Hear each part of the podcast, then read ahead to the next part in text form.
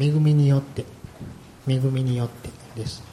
聖書聖書箇所は創世記28章16節から18節。創世記28章16節から18節です。ではメッセージの箇所をお読みしたいと思います。ヤコブは眠りから覚めて誠に主がこのところにおられるのに私はそれを知らなかったと言った。彼は恐れおののいてまた言った。この場所はなんと恐れ多いことだろう。こここそ神の家に他ならない。ここは天の門だ。翌朝早くヤコブは自分が枕にした石を取りそれを石の柱として立てその上に油を注いだ。それでは林田先生を講談にお迎えしたいと思います。皆さん拍手でお迎えください。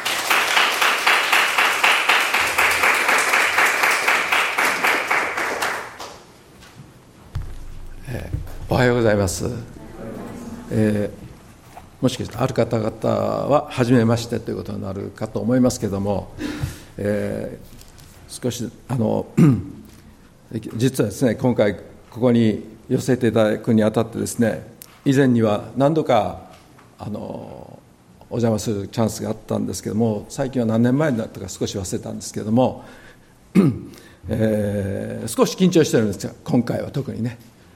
というのは、えー、うちに少しけしからん兄弟がいましてここの渡辺真理さんをなんかあの連れ去っていくという噂は ということですね、ああ、そこの教会の牧師かってか、と言って、えー、ということで、ちょっと視線をですね、あの鋭い視線を浴びせられるんじゃないかなとかいう緊張感を持ってまいりました。まあ、でも皆さんあの入るなりとっても温かいあのご挨拶させて、お互いさせていただいてですね本当に感謝しております、えー、すいません。あの姉妹が、えー、兄弟をやればよかったね。そんなこと言ったら怒られるんですけど。まあとにかくあのいい兄弟です、えー、今度来月結婚式再来月か。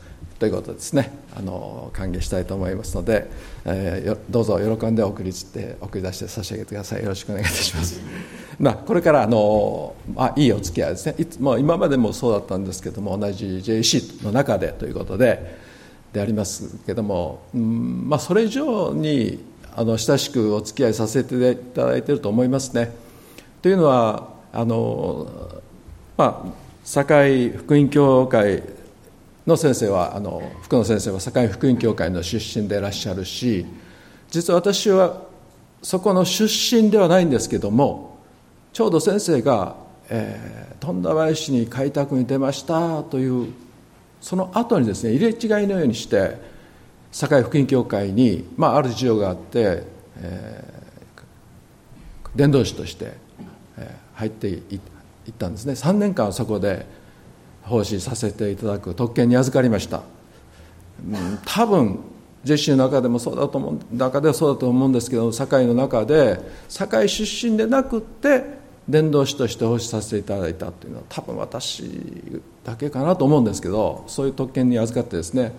ですから、まあ、同じ例の流れといいますか同じ AC でありながらもそれ以上にそういうこう親しい流れの中にあるということなんですね、えー、そういうことでありましてその当時ちょうど、まあ、うちの子供息子と高橋先生がですねまた本当にこんなぐらいの時に、えー、私たちの膝でゴロゴロするような時期にですね一緒にスタッフ会で、寄せていただいたりとか一緒に、まあ、交わって一期彼らも二人一緒に育ってきているというそういう関係にあって、えー、とても親しくさせていただいています。彼ら息子同士もですね、えー、とても仲良くしておりますので本当に感謝なことです。で、えー、福野先生は最近は本当にお忙しくしていらっしゃるわけなんですけども福野先生たちが、まあ、開拓に出られて、数年後に私たちもあることで JC のプロジェクトでということで神戸の方にということで開拓に出たんですね。そういうこと、まあ、そういったことも少しこの今日のお証もメッセージの中にも出てくるかなと思うんですけどもとにかくあの先生ですね敬愛する福野先生はですね、えー、今本当にお忙しくされていらっしゃる今までもそうでしたけども今度は KBI の理事長ということもねされてますので重責ありますし本当に感謝しております。でそんなことでおりますが実は私もある時期ちょっとだけ富田林に住んだことがあったんですね。でこの富田林という地名を見ますとですねあの分かりますか？あの前にも言ってしまったかもしれないですけど私が逆立ちしたら富が増えるんですね。富田林という。実につまらないことでこの最近はこういう親父ギャグにもですね若教会のあの人たちを付き合わされておりまして品種を買うそういう時がしばしばあるんですけども、まあ、とにかく名前からしてですねあの関係があるなということでですねこの近くを通る時いつもそんなことを思いながらですねつまらないことを思いながらそんなことをしておるんですけども、えー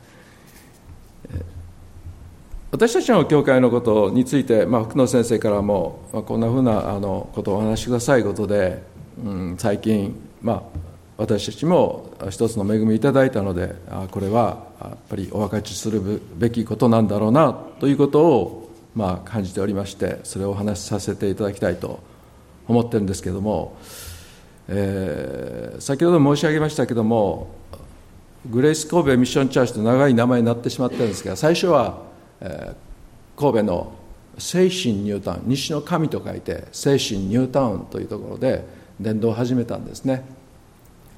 で、えー、まあ福野先生たちももう始められてああもう教会形なし始められてるな。どんなされてるんだろうかなというふうなこう興味もありながら学ばされてもいただきながらいろいろそうしながら来たところがあります。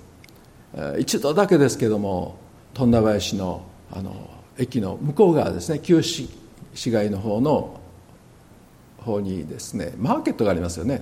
今あるかどうかしませんけどその前でチラシ配りを1回だけお手伝いしたことがあります。本当にまだ始めた頃ですけども、えー、そんなこんなですねとっても思い出深い場所でもあります。で私たち教会ですけどもそんなふうにして、えー、JC の開拓のプロジェクトとしてまあ、ガキヤ光代先生が理事長されておられた当時に、うん、まあ、ダーリド先生今不正殿にお帰りになったんですけどもダーリド先生がですね、えー、どうですか？やり一緒にやりませんか？ということですね、えー、私たちもそうですね。ということでじゃあぜひということで土地を探しながらおったんですけども、えー、神戸のちょうど西、えー明石の真上になるんですけども。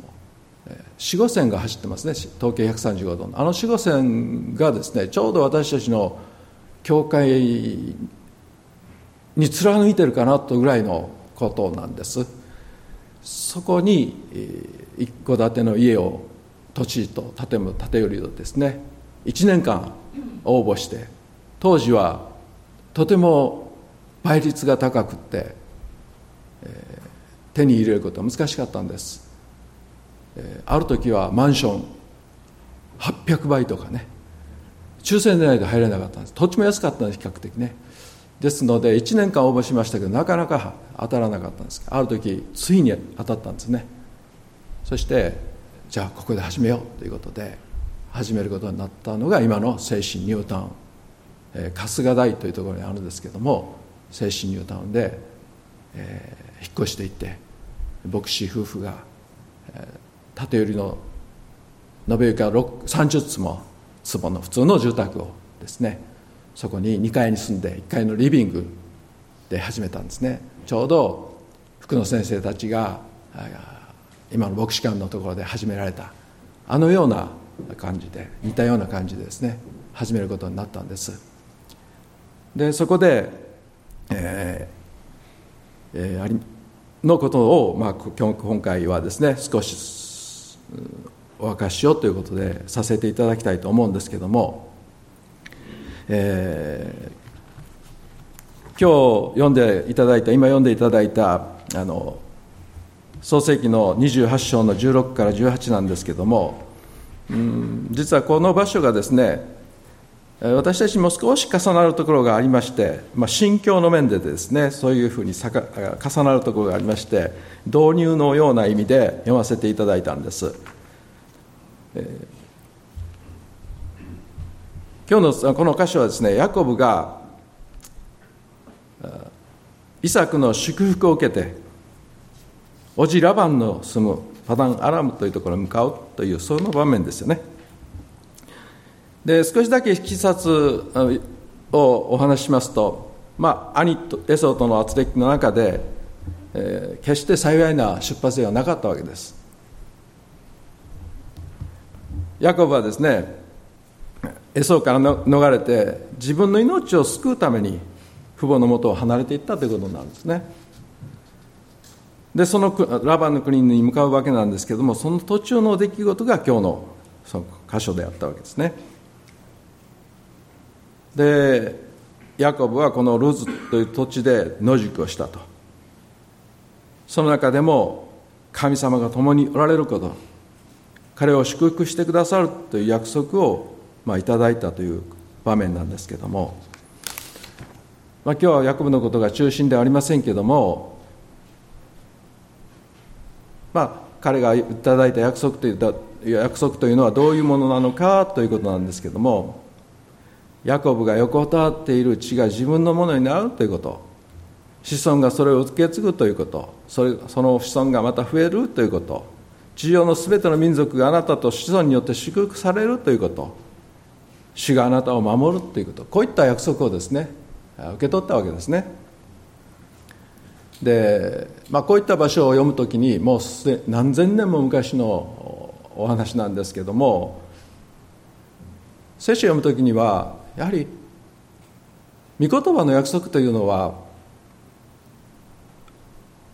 ある特定の人だけのものということはないと思いますね。それはまた信じる全ての人のものであると私はそのように受け取っています。私たちがその約束の御言葉の上に安息するなら横たわるならばそれは自分のものになる。それほどのものであるということを、まあ、信じることができます、まあ、これが原則ですね。ですので私たちは聖書を日々読み探り、まあ、そういう作業も必要なわけですけども、まあ、この話を元に戻しますと、えー、旅の途中で心虚しくしておったと思いますねきっと。命狙ってるわけですし。こういう心の中状態のヤコブがですね孤独な気流者として荒野で横たわっている時に夢の中に主が現れてくださった。という出来事ですね。ですこれはヤコブが、まあ、何か人格的には取り柄があったのかと。そうじゃない。彼が何か立派な功績でも成し遂げたのか。決してそうではない。皆さんよくご存知だと思いますね。事実このヤコブというのは押しのけるものとさえ言われています。逃亡者としてこの場所に来ておるわけですね。未来がないんです。見えるところでは希望がないんです。というそういう状態の中で彼は今ここにいるわけです。しかし彼が彼が寝ている時に死が現れてくださったというこの光景を思い出します思い思います時にですねこれ新約に生きる私たちに通ずるつまり全ては恵みから始まる。何の取り柄もないんだけども一方的に主が介入してくださることによってことが始まるというその実例であると思いますね。ですからこれは本当に新約に通ずる。実に私たちに通ずる。ただ一方的に主の恵みによって私たちは成り立つことができる。こういうものをここの最初の漱石の中に見ることができるわけですね。信仰というのは神様の語りかけを信じて生きることですよね。でそれは他のどんな可能性よりも神様にかける。他のどんな見えるものにもよりも神様にかける。他のどんな慰めよりもこの方にかけるというのが信仰ですよね。で神の言葉というのはまあ聞くだけならあそうですかということで収まるんですけどそれが実現することを信じるかと問われたらどうでしょうか。どこか臆してしまう。億劫になる。そんなことを体験ないでしょうか。本気で信じますか。これが起こること。いうことですね。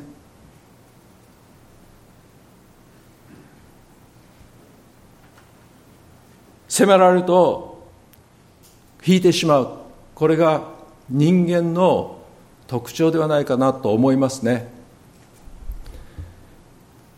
人は見えないものを信じるということに対する億劫さこうこういうものを持つ弱点があるわけなんですけれども神以外のものだったら見えるものだったら現物だったら何でも信じると。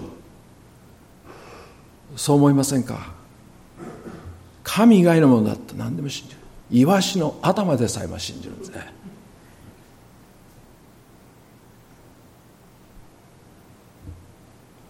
またこの見えるものもそうなんですけどもこの世の価値観といいましょうかそういうものに対する迎合してしまうこと。これもですね結構厄介ですね。世の中そんな甘くないよってね言うんですよ先輩は。私はもう先輩の域に立ってきたんですけども若い時しょっちゅう言われましたよね。それは聖書の言葉だろう。現実はそんな甘くないよ。こう言います。年取ってれば取ってるほどいっぱい経験を披露してくれます。こんな時はこうでなああでなってわけですね。そのアドバイスはですねとっても親切なんです。そしてまた的を置いてるんです。若い者にとってはですねあそうだなと思ってしまうところがあるんですよ。そうかそうか聖書言葉は言葉やな。だけどまあもうちょっと時間経ってからぜ、うん、まあ従うことにしようかとかね。いろんな手続きが終わって、まあ、状況が整ったら、まあ、ある時は洗礼を受けようかとかね。いろいろなわけですよ。召されているにもかかわらずそうやな。状況が整ったら出ようか一歩従っていこうか。献身のことに関してもそういったことになるなることだってあるわけですけども。まあこれが現実とはいえですねしかし同時に、まあ、積極的な意味で考えますならば神の御言葉に信頼するということはこういう雑念がいっぱい私たちの周りにうごめいている見えるものが私たちを誘惑するそういう環境の中で主を信じるこの方にかけるという方向を選び取っていく。これが養われていくということのプロセスでしょうね。おそらく教会もそうだと思うんですけども私たちもそういう経験をしたんですけどもやっぱりそういう環境の中で主の言葉を選ぶ。この方にかけていく選択していく。ということを通して教会も強められるんだと思います。個人もしかり。平々凡々とですね。まあ全て環境整ってなだらかです。平和です。安心です。信じるのに楽です。という中ではあんまり人育たないと思いますね。まあ、ヤコブのところ話戻りますと彼自身もそうであった。命からが逃げ出していくいる。そして途中で寝るところといえば荒野である。快適なリゾートホテルではない。そういう中で惨めそのものの状況の中でですね彼は死を体験した。夢の中ではありましたけれども。荒野の真っ只中で夢を見た。主の夢を見たというわけですね。天からはしごが下ろされていて見つかいが上り下りしている。不思議な光景を見たって。で彼は目を覚ました時にああなんとそれ多いことだろう。彼は目をさその早速自分が枕していたこの石を石の柱を取り上げてですね彼をそれを立てて油を注いだって彼の心境がですねなんか分かるような気がします。あなんと主がここにおられたか。気がつかなかった。主よあなたでしたか。そういうことが人生の大事な節目のところに多分皆さん多分ではなく絶対どこかで必ず最低一度経験する。そう思います。その時を見逃さないようにしなければならないと私はそう思いますが、まあ、それはそれとしてこの石の柱を立てて彼は自分の信仰の証とした礎としたここから始まるんだ。そういうことでしょうね。何もない。しかしここから始まる、まあ、そんなことだったと思います。でちょっと自分たちの証なんですけども実は2年前に 私たちは納骨堂なんですけども剣道したんですね、えー、長年の懸案だったんですけどもある方が子供さん亡くされて、まあ、献金して教会でもどうぞ作ってください。こんなふうにお願いされてたんでえー、いや作らなあかんなと思いながらおったんですけども数年がた経っていました。でしかし幸いなことに2年前、まあ、段取りよくと言いましょうか主がお後をされたと言いましょうか納骨を剣道したんですね。ところがですね私としてはあの実は街道のことももう何年も悩んでるわけですね。で経済的に限られた環境限られた状況でしょう。いくらでもお金があるっていうわけじゃない。そういう中で蓄えを用いて納骨堂を作ったということなんですね。そしたら私はね一人悩んだんですね。街道せないかんのにさっきこっち作ってしまったか。ってねそんなふうなね誰も言えないんですけど心境ですね。私の心境。皆さんも もちろん喜んでいらっしゃるんですけども同じような心境で悩むあのいた方もいらっしゃるかと思いますけども 失礼します。神戸の、えー、私立墓園に納骨堂の用地が見つかりまして、えー、そこに、9平方メートルの納骨堂を作ったんですね。それが限界なんですけどもあの確認申請いらずに作れるという限界で作ったんですが私としては頭の中では想定外のことが起こっていったんですね。でしかしこのことで少しユニークなユニークな経験しました。え土地がまあ15平米。だけなんですけどもまあ個人の墓地から比べたら大きいとは思うんですけどもまあそんなに 失礼、えー、そんなに広くなくてもいいんじゃないかと思ってた節があったんですが結局作ったんですね。でその時に、うん、作って終わった時に剣道式をした時なんですけど思い出したんです。アブラハムが亡くなった妻サラのために墓地を購入したんですね。皆さんも覚えていらっしゃる方もいると思うんですけども墓地を購入したんです。その時に彼はエフロンという 人物の二十歳をそこにマッペラのホラー穴があるというんですね。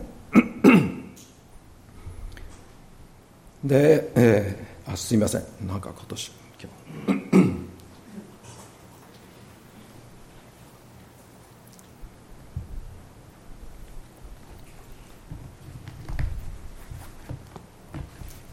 ええー、っとですね。そうですね。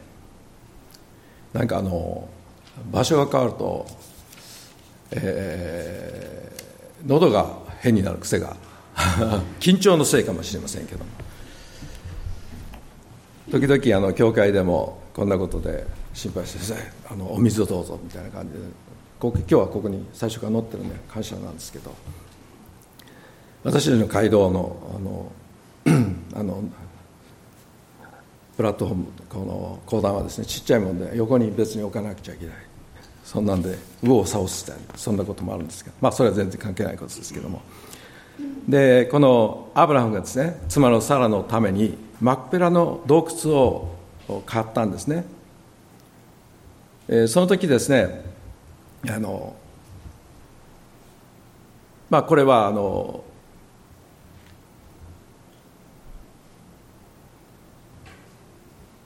彼が気流者としてあのパレスチナ地に生活を始めた。しかし彼彼の足の下には人自分の住む場所 自分のと所有とする場所は一点もなかったわけですね。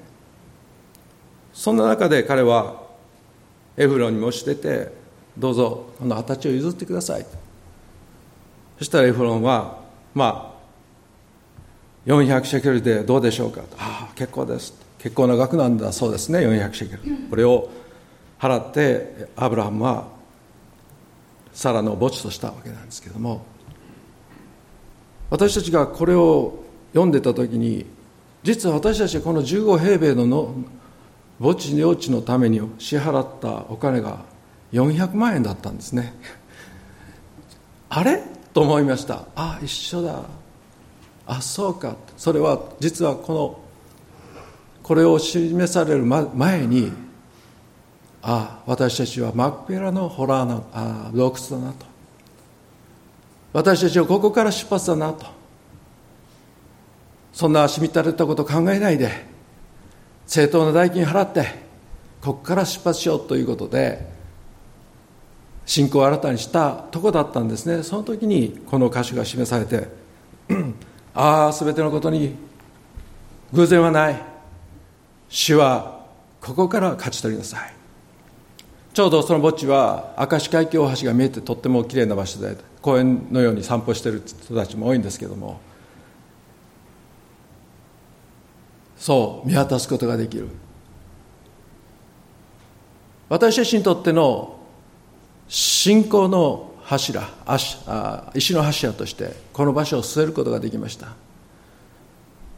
私たちの歩みというものはこの地上の歩みというものは目標があると。ある人たちはお墓を目標とするんですね。しかし私たちはお墓を作っても決してそれが目標じゃない。ここから私たちはこの中に入るんではない。私たちは行く場所はあそこにあるんだから。そこを目指していこうじゃないか。そういう意味でのお墓なんだ。ということを納骨式の時にまあ確認したわけですね。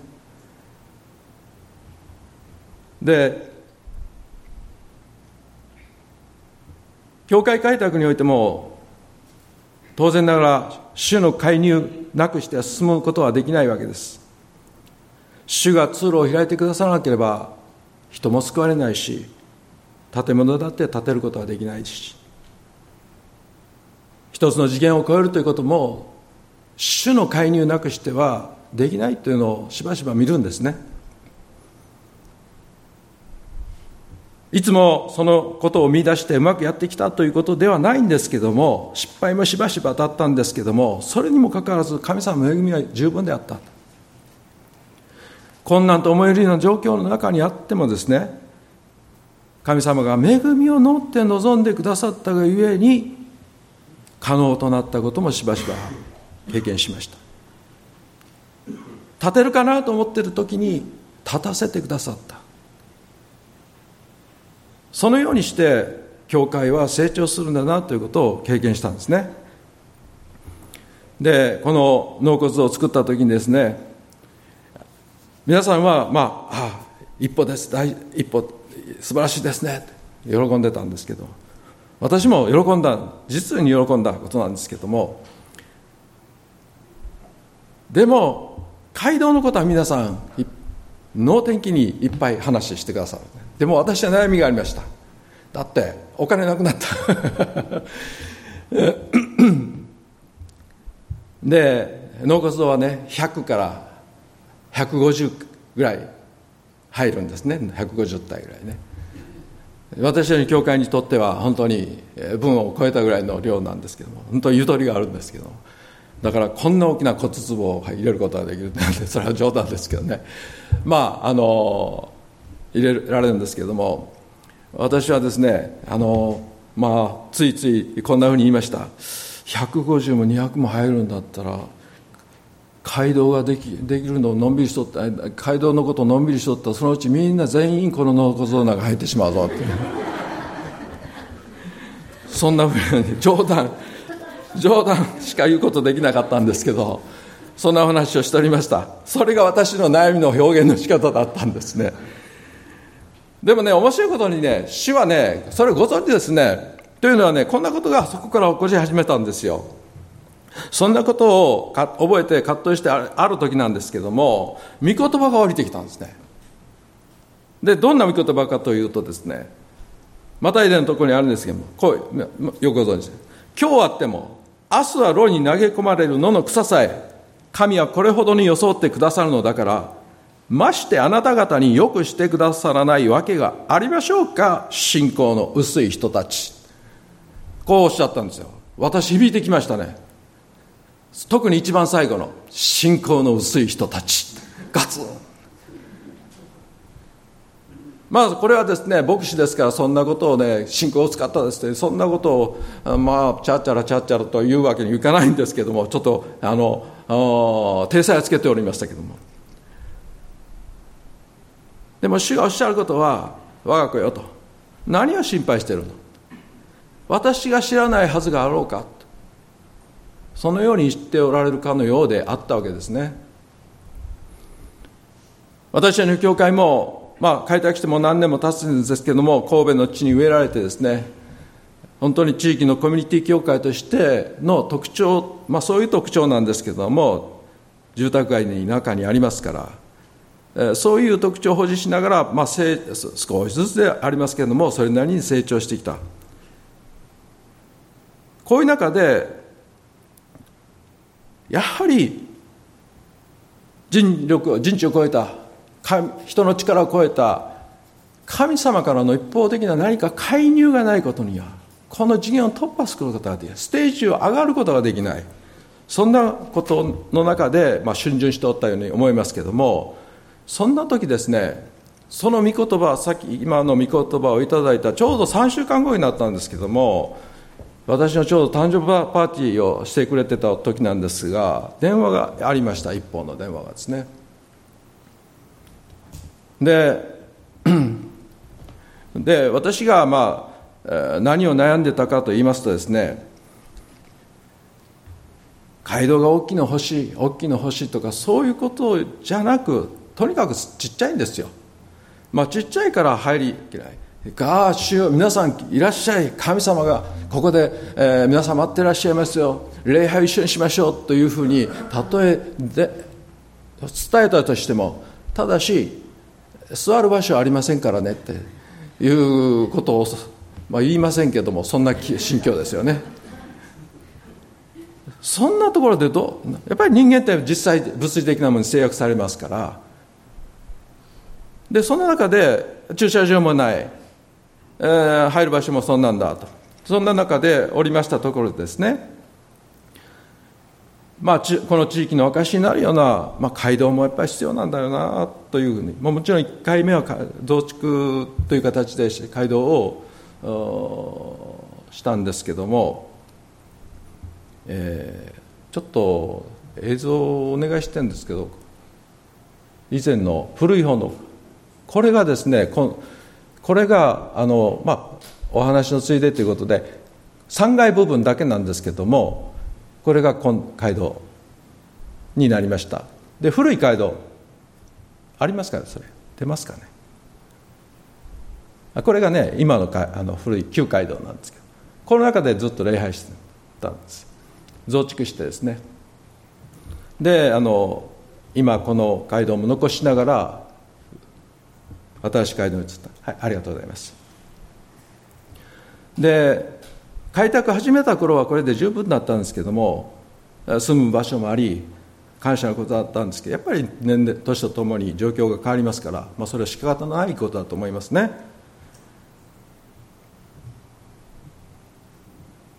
そんな時にあの電話があったんですね。同産屋さんから。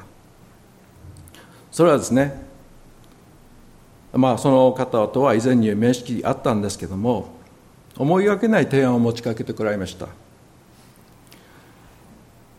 まあ、ある方が貸しビルを使用しておられてその中はスケルトン状態なんですね。スケルトン状態ということは鉄骨むき出しという意味ですね。でむき出しそういう状況の中で借りられる方はどうぞ内装をきれいにして自己自分できれいにしてくださいと。そして家賃はこれこれですよと。そういう条件での貸し出しをしておられたんですけども私たちは無理だなと。貸す。あの借りるためにこれだけの場所内装をきれいにしたらおそらく1400万、まあ、ざっと見つめてかかると。それ自分たちの街道だったら分かるけども借りるためにそんだけのお金を出して借りるっていうのは、まあ、論外だと。あまあ跳ねのけておったんですけどもそこから電話がありました。不動産屋さんが。私たちが一回見たことをご存知でですねこうおっしゃいました、えー、内装工事はオーナーさんが持つから教会さんで借りませんかというふうなね話を持ってこられたんですね。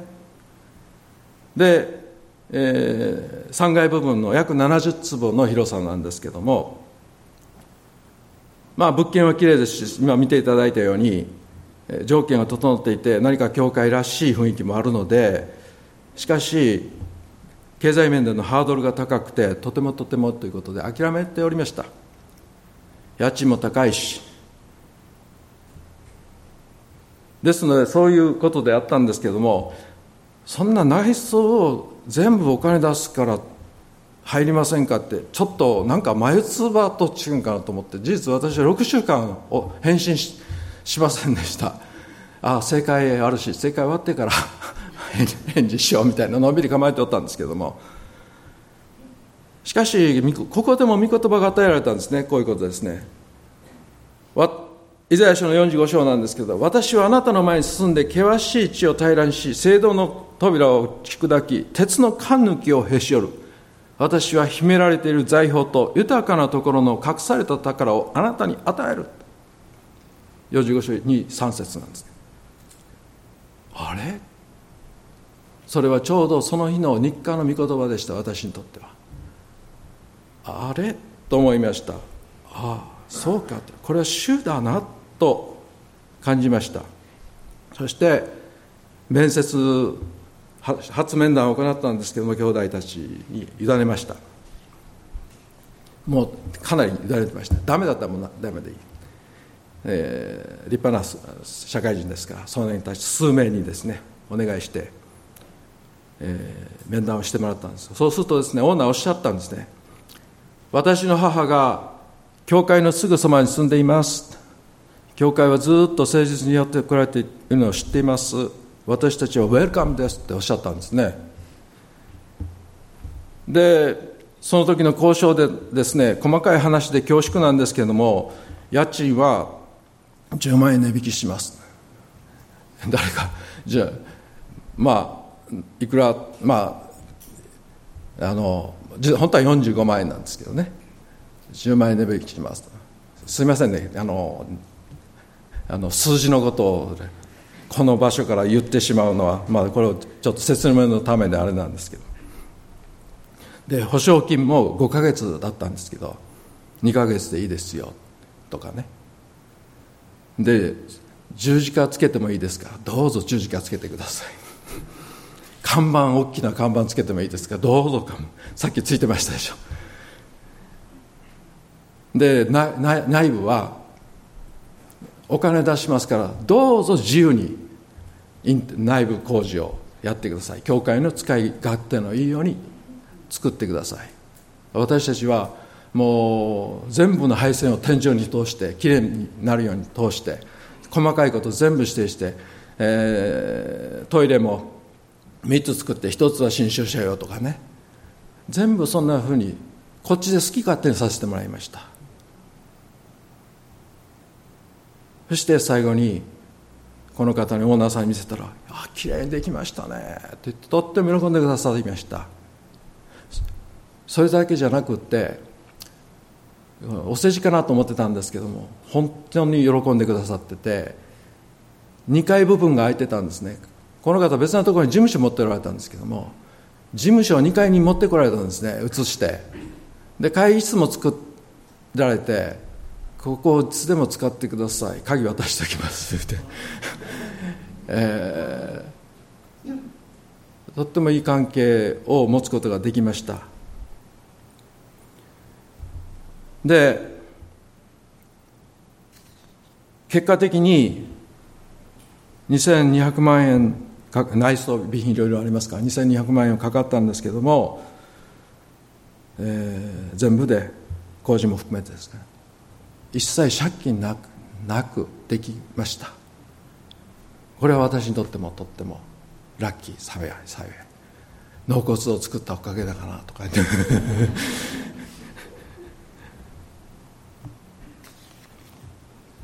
教会開拓当初はですね村八分の状態でした。なんでこんなところに十字架あげるんだ。周りからソース感でした。裁判を起こすぞとかねいろいろ脅されました。その当時から比べたら覚醒の感ですね。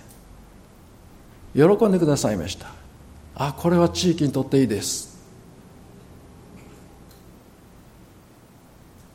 そして主がこのように私たちに御言葉を与えて送り出してくださいました。というのは旧街道は最初は良かったんですけども家がどんどんどんどん建っていきましたら本当に奥まったところになってしまって人の目につかない。通る人もいない駅から遠く離れてますから。だから教会の場所を知らない人たちが多くなってきたんですね。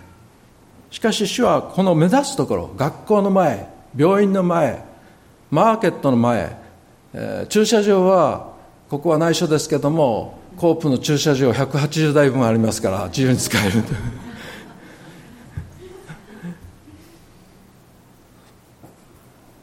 でオーナーさんはあ地域の活性化のためにいいですねということなんですけどもそれには私たちは御言葉にあるようにこのようにあなた方をあなた方の光を人々の前で輝かせ人々があなた方の良い行いを見て天におられるあなた方の父を崇めるようにしなさい。このようにして見えるところに引き出してくださいました。この間キッズフェスタという別のところで入ってあったのでうちの教会から知ってる人いたらああ以前はね旧街道の方知ってる人手を挙げないですね。じゃあ新しい街道1年経たないのに知ってますって言って結構手を挙げてくれたんですね。なぜって学校の前から見えるから。ああ本当に主がそのように要するに目指すところやりなさい。そして主の栄光光を輝かせなさい。このようにおっしゃってくださっているのを経験肌で見て経験しています。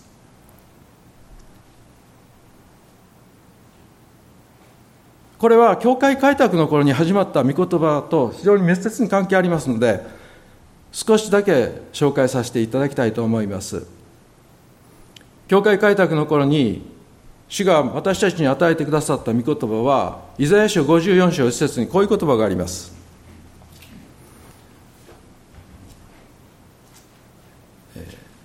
子を産まない不妊の女よ、喜び歌え。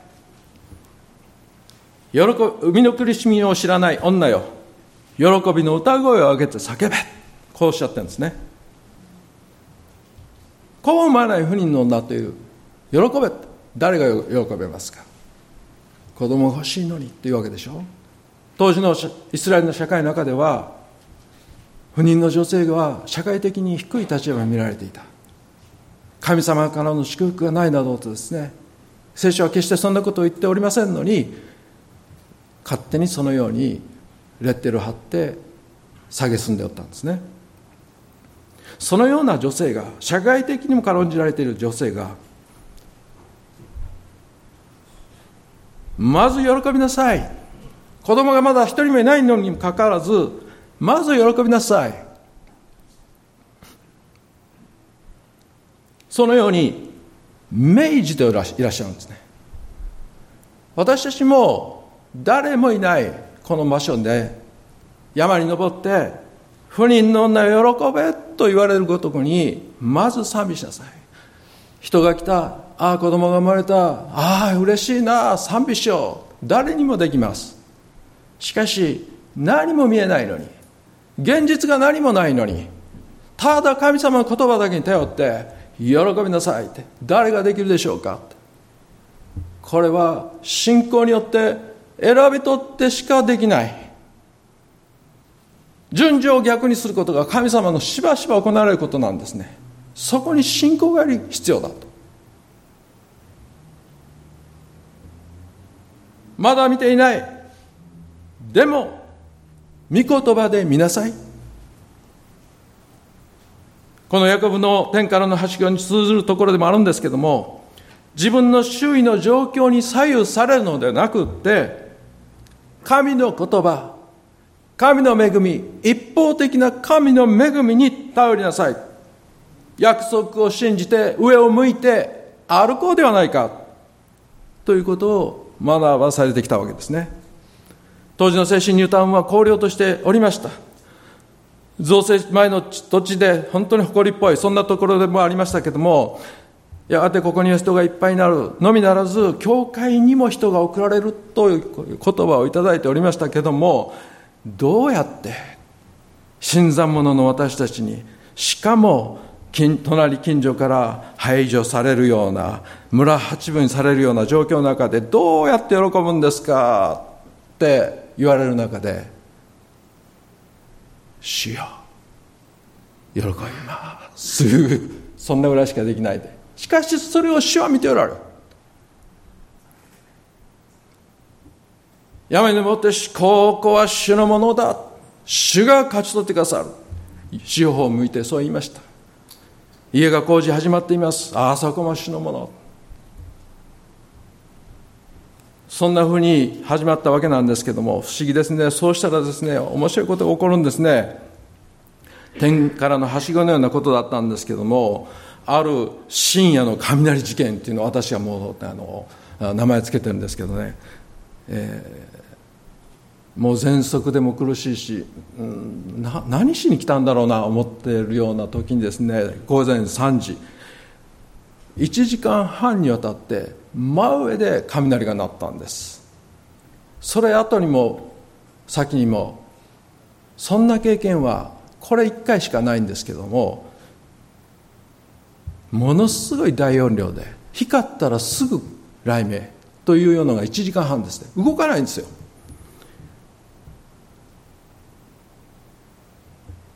あくる日起きました。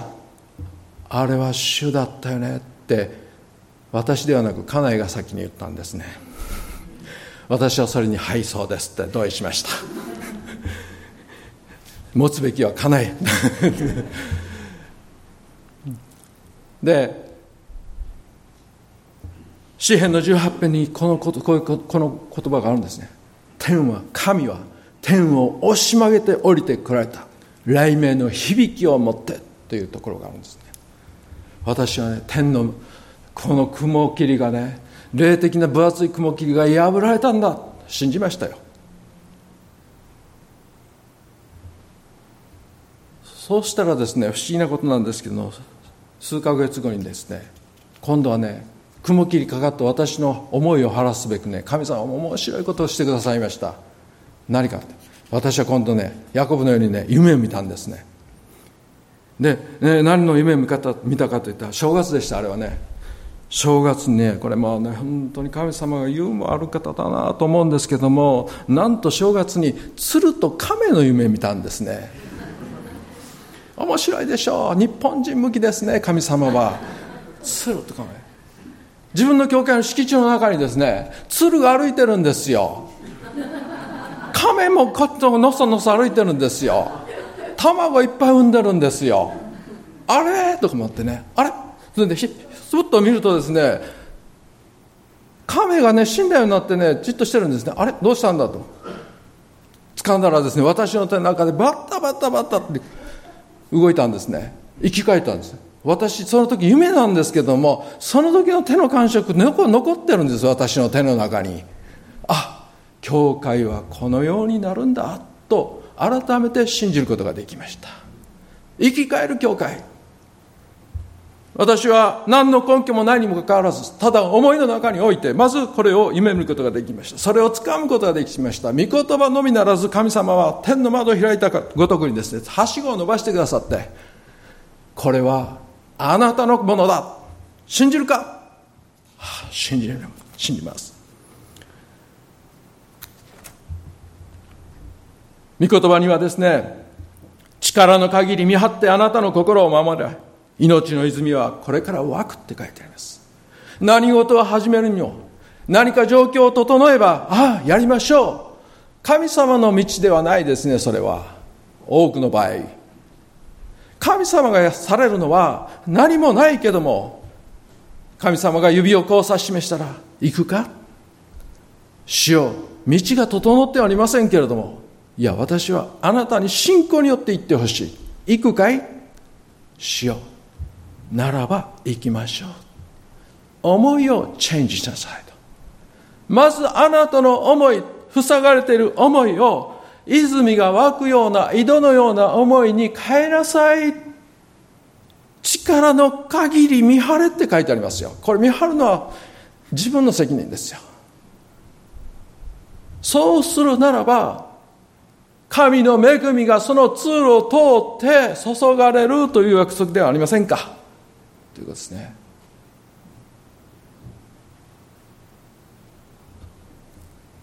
創世記の26章一緒にちょっと開いていただけないでしょうか。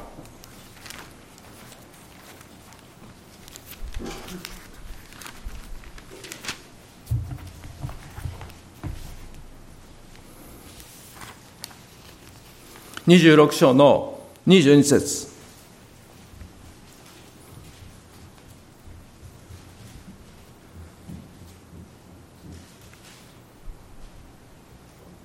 26章22節。イサクはそこから移って他の井戸を掘った。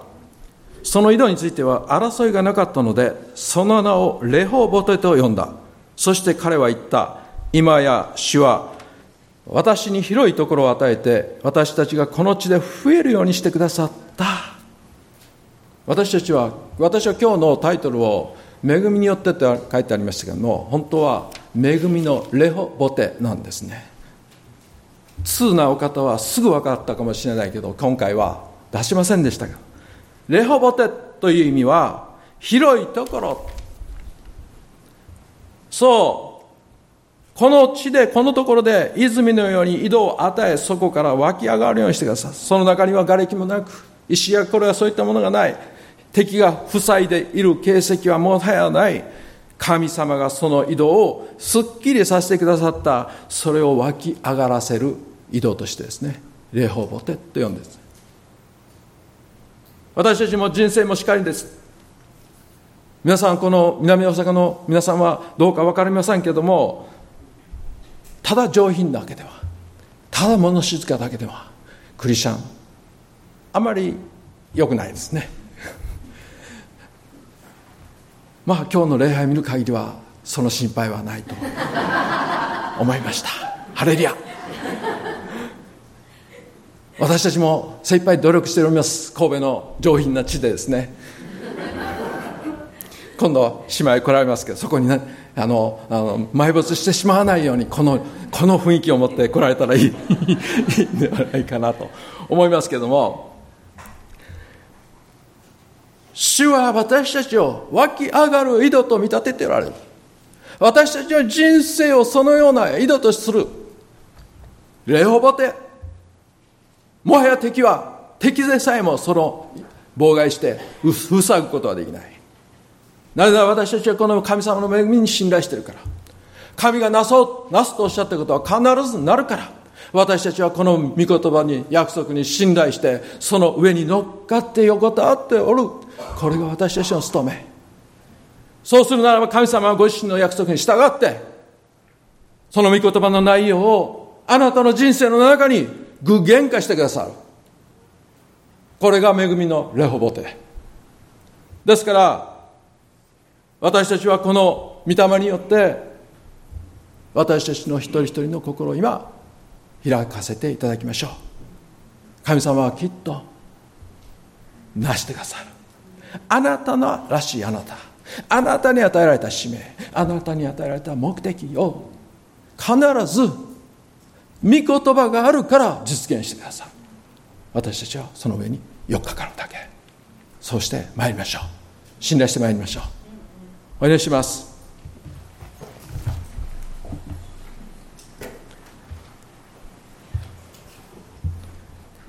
天のお父様ありがとうございます。本当にあなたがこの南大阪福音教会を本当に祝福してくださり今日まで豊かに、えー、豊かに祝福を恵みを注いでくださったことを感謝いたします。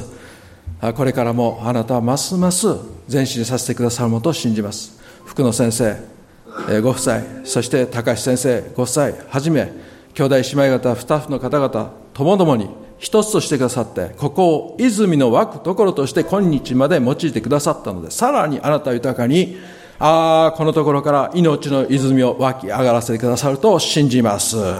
今主よ主の皆によってあ御教会を豊かに祝福いたします。あなたがいらっしゃることを感謝いたします。ハレルヤ私たちはもう一度ここによってあなたの見前に確認いたします。再確認いたします。主よ他のすべて何者も私たちを惑わすものに対して目を留めることなく、ただあなたの御言葉に信頼して、あなたの約束の上にあぐらをかいて前進してまいります。主イ様ありがとうございます。私たちを狙って攻撃する、誘惑する一切ものも、それは一切力無効である。主ま主の皆によって私たちはこれは一切を排除し、主の力によって前進してまいります。この音教会も、ああ豊かに豊かに一致の霊を持って、さらに大いに主の地、この地域において、大いなる証としてくださることを信じて感謝いたします。感謝いたします。主よ感謝します。主イエス様の名前によってお祈りします。アーメン。じゃあ、お願いします。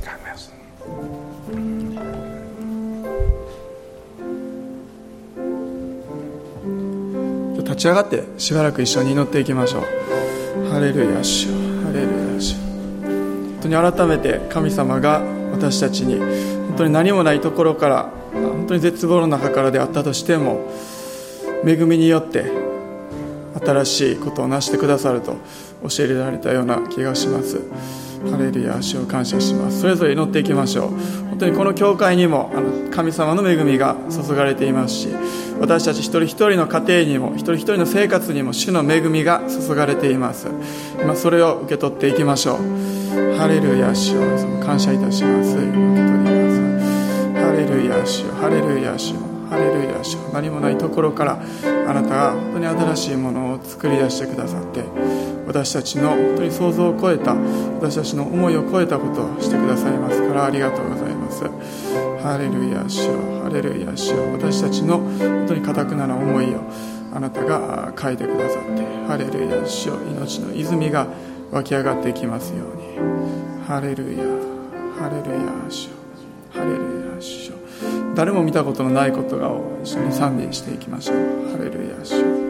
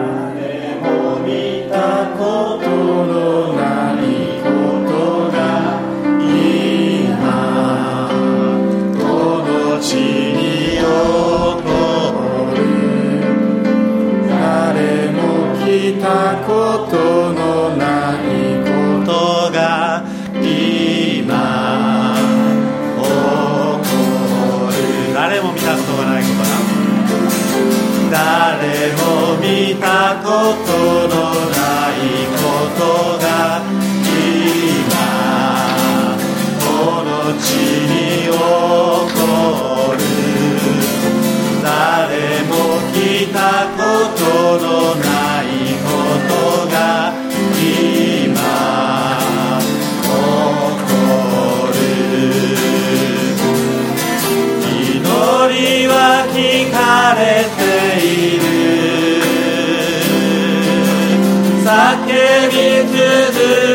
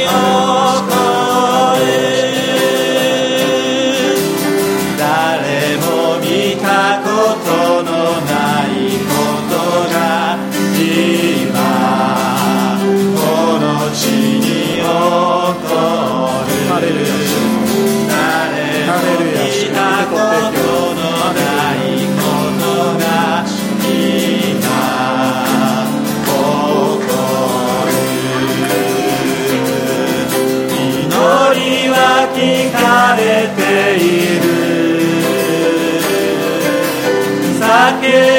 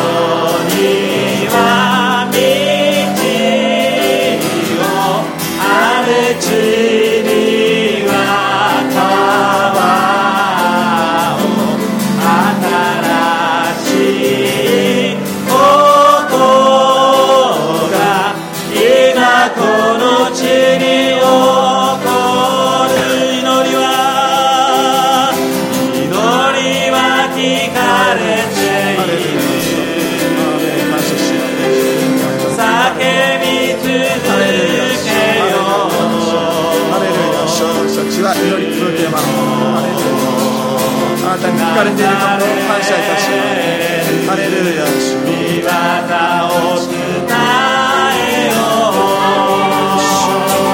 あハレルヤ主よ私たちの生活の中にあなたが道を作ってください。新しい。ことをなさってください。ますあなたに期待い。たしますハレルヤ主ハレルヤ主新しい。ことを期待い。たします地に起こる荒野には荒野には道を荒れ地には川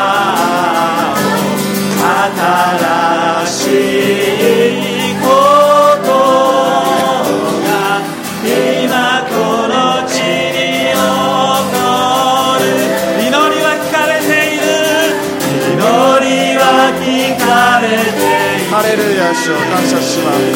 主を感謝します。ハレルヤ主祈りは聞かれています。ハレルヤ。叫び続けます。求め続けます。ハレルヤ主奇跡を行ってください。癒しを行ってください。ハレルヤ。主あなたの宮業を期待いたします。ハレルヤ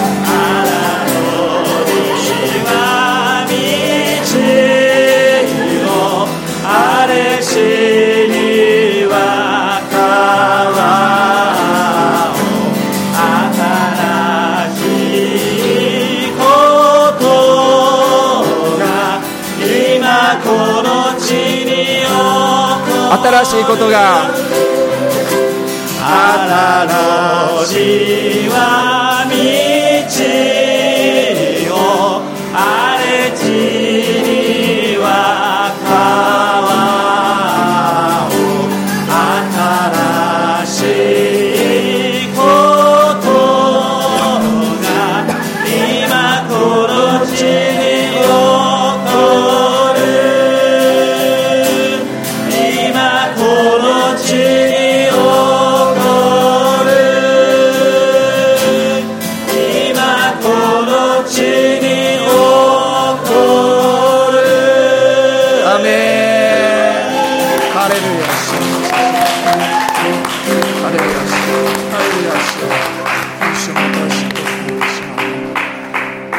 私たちの主イエス・キリストの恵み父なる神の愛精霊の親しき交わりがこの新しい週も私たち一人一人の上に豊かに豊かにありますように。